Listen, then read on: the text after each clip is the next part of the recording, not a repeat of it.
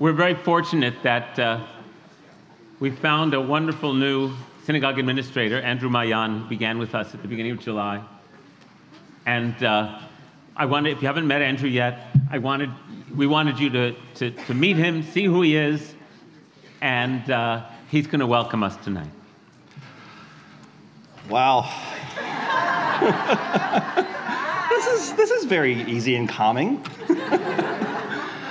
but amazing. Thank you, everybody, so much for coming. This is really, really incredible.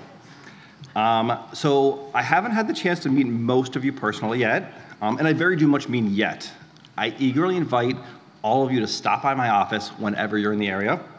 Not all at the same time, please. not, not, not at the same time. But if you need to, we can figure something out. So, being that I'm new here, most people would not know that my background was actually in education. And as such, I tend to be naturally inclined to explain things.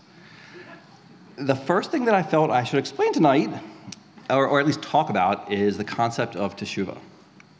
Um, I'm sure that you'll hear, hear much more about teshuva throughout the holiday, and that's actually one of the really good things about it. It keeps coming back. so, what is teshuva? Teshuva in the Jewish tradition, tradition literally means return and is generally viewed as a ret- return from wrongdoing or a return to the correct path. According to Maimonides, one of the greatest Jewish scholars, there are actually three stages to this correcting of one's path. To illustrate these three stages, I'm actually going to use myself as an example right this moment. The first stage, according to Maimonides, is confession. So, my confession is this. While this is indeed my first High Holy Days uh, here at WJC as a senior administrator, it's not actually the first time I've, I've attended. I actually attended in more than once, roughly a decade ago, but nobody would know that because I never registered.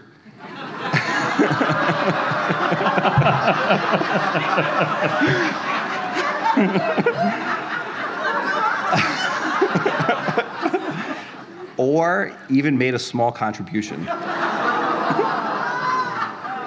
so I admit it. I just walked right in and I took a seat without telling anybody I was here. More than once. the second stage of Teshuvah is regret.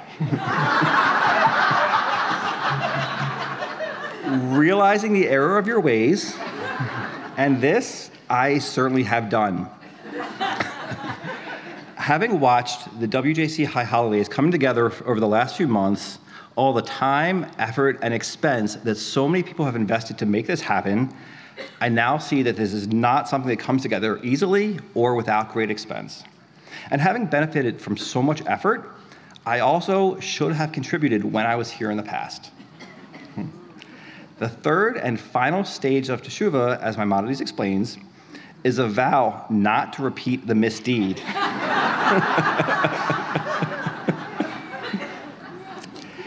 and as the great PJ Library, I don't know if you guys know, it's a, they distribute kids' books. Um, as the great PJ Library says, part of Teshuvah is recognizing the need to change our behaviors. If we return to the same moment or place, how do we handle a situation differently? How do we do better next time? While teshuva is not always quite so cut and dry, in this particular in- instance, for me, it is. It could not be more clear. in the past, I came for high holidays, I did not register, and I did not contribute. How can I do better next time, which is right now? I will very simply make sure that I have both registered and made a financial contribution to the best of my ability. And that ends today's lesson on Teshuvah.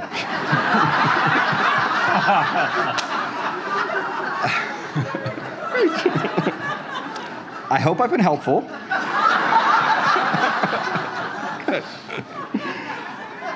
if anyone has any questions, either about what I've discussed or how to fill out a donation card or a membership application, don't forget that, um, please don't hesitate to stop and ask. This is very, very much a community supported endeavor, and every person's help really does count. So thank you all so much for coming. Thank you. Thank you. That was perfect. perfect. Good. Thank you. Couldn't, couldn't be better. And you know what that makes me think is that how beautiful that Andrew, as a young adult, years ago, could come here. And so I just want you to keep that in mind that we want people to feel like they can come here. Uh, and so if you are in a position to make a substantial financial contribution, that'll be worth 10, 20, 30 young adults who might just be poking their nose in, in the door and wondering whether they belong.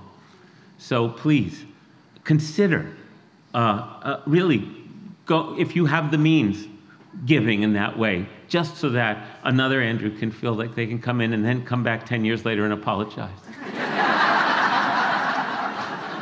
it's perfect, isn't it? It's just perfect. Thank you. Thank you.